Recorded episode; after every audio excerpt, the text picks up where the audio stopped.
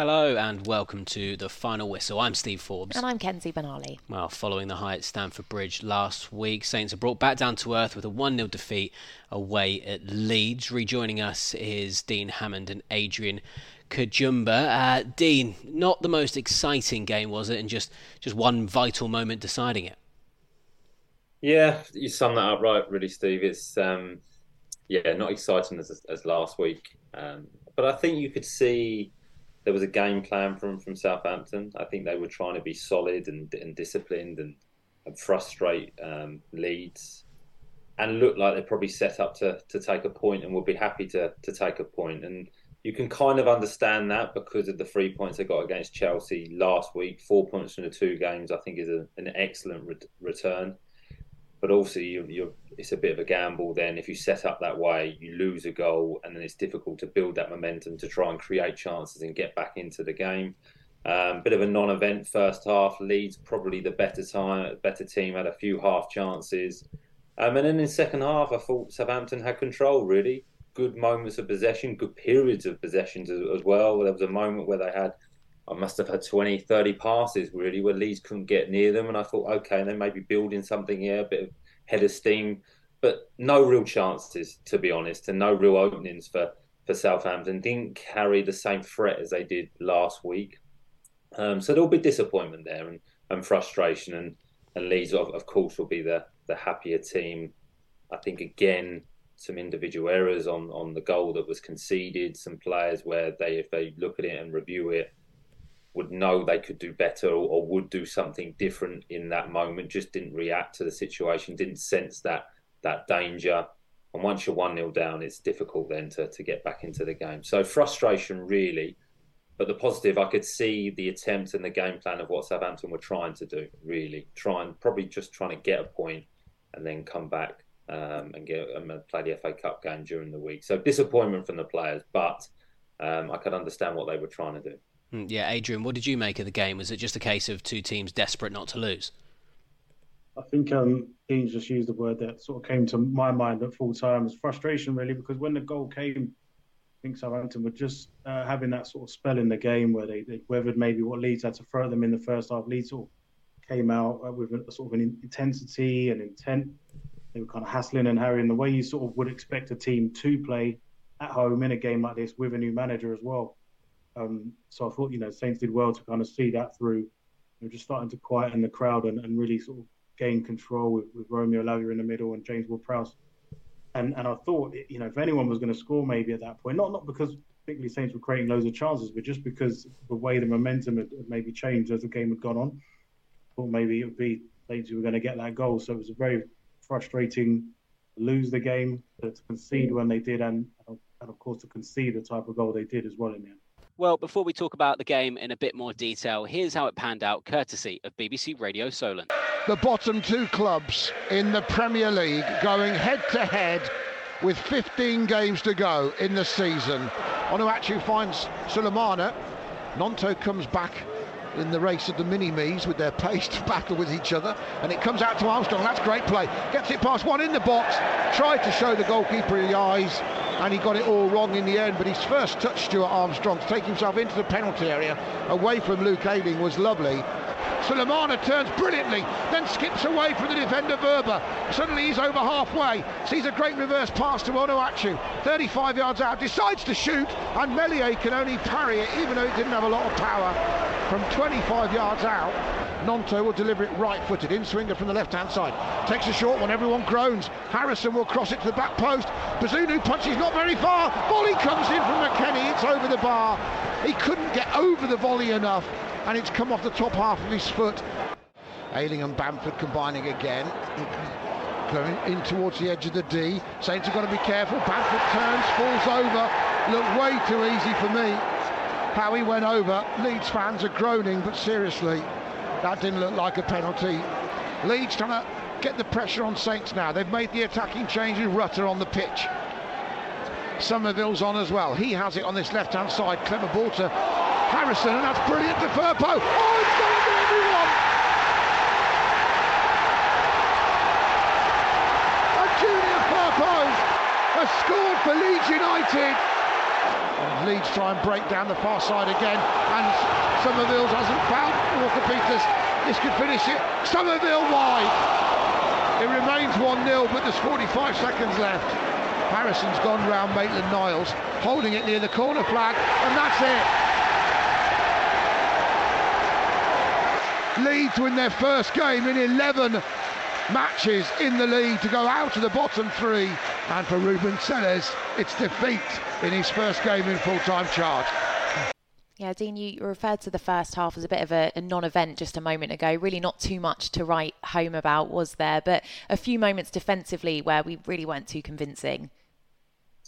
No, I mean, Adrian's just just touched on it there. Leeds were came out and um, put pressure on Southampton. They were on the front foot. Um, they played with a high intensity, that energy that um, Leeds have um, and, the, and the players have within the team every time a Southampton player got it, there was a Leeds player in in their face, and and that created errors from the Southampton players. And then Leeds were having the ball in Southampton's half, trying to get crosses into the box. No real opportunities, but lots of crosses.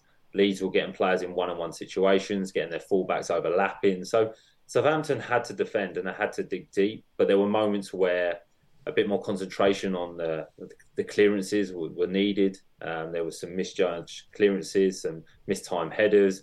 Bazunu came out a couple of times where maybe shouldn't have done and stayed on his line. But Southampton rode their luck really, and like Adrian's just touched on, you think then Leeds are kind of going to run out of steam, and, and, and Southampton did settle into the, into the game, especially in the second half. But the first half, you would have to say Leeds were the, were the better team, but there wasn't much quality within the game, especially in both boxes. There was no real moments of magic or creativity from from any player on the pitch today, which was unfortunate. Um, but Leeds did put pressure on Southampton, and Southampton weathered the storm. You know, a little bit of luck on occasions, but they did weather the storm. They had that togetherness. There was some a couple of blocks, um, well timed tackles, but a little bit more composure that we saw last week that Southampton had just wasn't quite there in the first half defensively and in attacking wise. That when we did win the ball back, could we have had a bit more quality on the break, a bit of a better decision with, with a pass, a bit of a better decision when a player had one or two many touches and tried to take a player on where a, a pass could have been a, a better option, and that invited pressure because Leeds won the ball back, and then there was another cross coming in, and then a second phase. So Leeds were on top, but at half time at nil nil at Elland Road, with Leeds having a new manager, um, I think Ruben Sellés would have been reasonably happy knowing that Southampton would improve in the second half. Adrian, early in the second half, Bamford went down in the area, no penalty given. What was your opinion on that?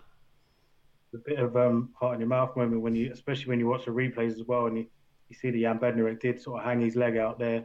But again, looking at those replays, it, it kind of felt like he, he did wave a leg, but he planted it into the ground, and it was more a leg that Bamford sort of rolled over and, and around and, and, went to the ground rather than sort of being a proper challenge to, to say that Bednarek went and went in for and, and, missed time. So I think it was the right decision in the end that the referee came to. Well, when the goal came, Dean, it went the way of Leeds. What went wrong for you there? Well, it's those those small the small details that we've we spoke about quite a lot this year, and I wouldn't say they're individual errors, but I think the players if they had the moments again, would do something slightly different. I think that the once the ball is in the corner, uh, the Leeds player should never be able to get out there. The two Southampton players, he shouldn't be able to turn his body around and be able to try and play forward. That would be the the first thing.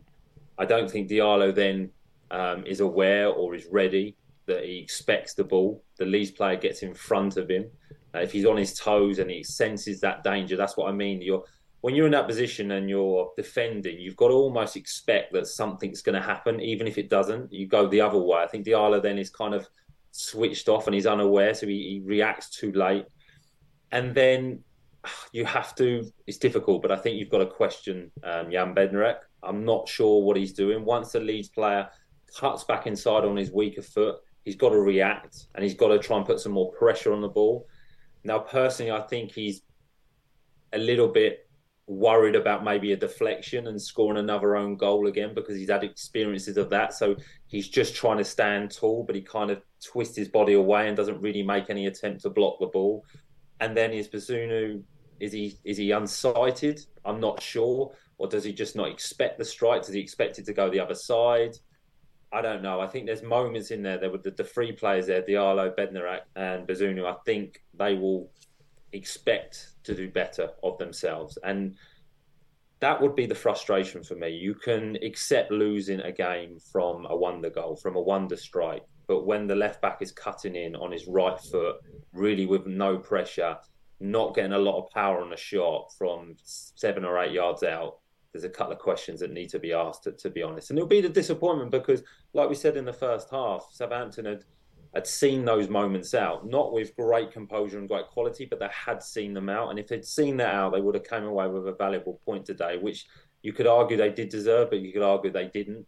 Um, so just the small detail, individual areas that you'd look at and go, I could do a little bit more there. I could be a bit more aware. I could be alert of danger and just clear the danger and then regroup. So yeah, just unfortunate. There was a real lack of clear-cut chances today for Southampton. Adrian, what what didn't go right for the Saints in the final third? Yeah, I think you're right. I'm just going back over the over what did happen in my head. There's probably sights of goal rather than clear chances. First half, I think about the one that Stuart Armstrong had from the James Ward-Prowse crossfield pass um, there's a Bella Kotchap header at the end. Obviously, Theo Walcott went through at one stage. Sulemana had a little sight of goal as well in the first half. So, you know, they're, they're not clear chances. I think when, when you have a game like that and, and there is a lack of sort of creativity chances, I guess you have to point to um, quality, uh, decision making being reasons behind that as well. I think the way the game panned out as well, I think maybe maybe changed the, the, the approach from, from the team and from, from Ruben because Willie Gnonto was causing a real problem um, for for Leeds, and it, it, seemed that there might have been a slight change of shape midway during the first half, where focus sort of almost shifted from Saints being in that kind of four-two-two-two shape, and maybe going to a bit more of a flat midfield, pulling Stuart Armstrong and Elyounoussi out wider. So maybe that sort of changed that you know the numbers Saints had in central and sort of wider areas, uh, sorry, more attacking areas to, to, cause problems and create chances. Um, and obviously, again, when there's a game like this, maybe you have to give credit to the opposition as well. Leeds' midfield were good. Um, you know, it was, it was, a good battle there because I thought Romeo Lavia and, and James Ward-Prowse as well sort of more than held their own. But you know, Leeds obviously did a good job as well at stopping Southampton's players from creating opportunities as well. So you have to give them credit for that. Well, let's get the thoughts of the manager now. Here's what Ruben Sellés had to say after the match. Well, I think uh, when we talk about the, uh, before the game, we talk about to give us the possibility to perform in our highest level, and then if we perform in our highest level, we can win the football a football match. We can win today, and it didn't happen. We were uh, we were not uh, not near in the pressure. We allowed them to play in front of us to find the lines of passes. So we end up defending too deep, much deeper than when we would like, and uh, we tried to adjust, but perhaps it was a little bit too late.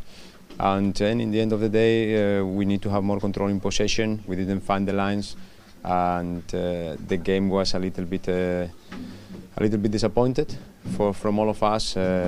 And but yeah, we know it's, it's football. Uh, the fit can happen. Uh, we can lose football matches, but uh, we need to try to keep our identity every time on the pitch. Do you give some good lessons that you can take out of this to, to work on this week ahead of the, the next week that's coming up? Yeah, absolutely. Also, for us, for us as a team, we need to we need to find better triggers for, for the boys to perform. Uh, we need to find better positions to then to apply that first pressure to protect the, our own uh, our own goal. And we need to give us a better opportunity to play in possession, and especially when we win the ball. Uh, perhaps the message was not so it's not uh, not clear enough. I, I, need to rethink about if it's some of the things that uh, we had in the week uh, needs to be a little bit more direct or communicated in a different way. Was the manner of the goal a little bit frustrating because there was maybe a couple of opportunities to have dealt with that a little bit better? Yeah, absolutely. It was frustrating because I think it's uh, I think our strength is to, to make the last step, and uh, we allow too much in that action to be too close to our to our own goal, and it's a behavior that we need to review. But I think it's also uh, it was uh, in the line a little bit of, of the game when we, we were not uh, making the last step, but we didn't show levels of aggression, and we allowed that because we didn't control the ball in possession. We were uh, playing too long, too direct into our into our strikers, uh, and we should have more control on those situations. We should read the pressure. We, we should have more calmness, and we should continue working in the process because the work in the last two weeks has been fantastic. This week they have been working fantastic. So we also, as a technical staff, need to reanalyze the situation and see where we have when where we have failed, and find some other solutions.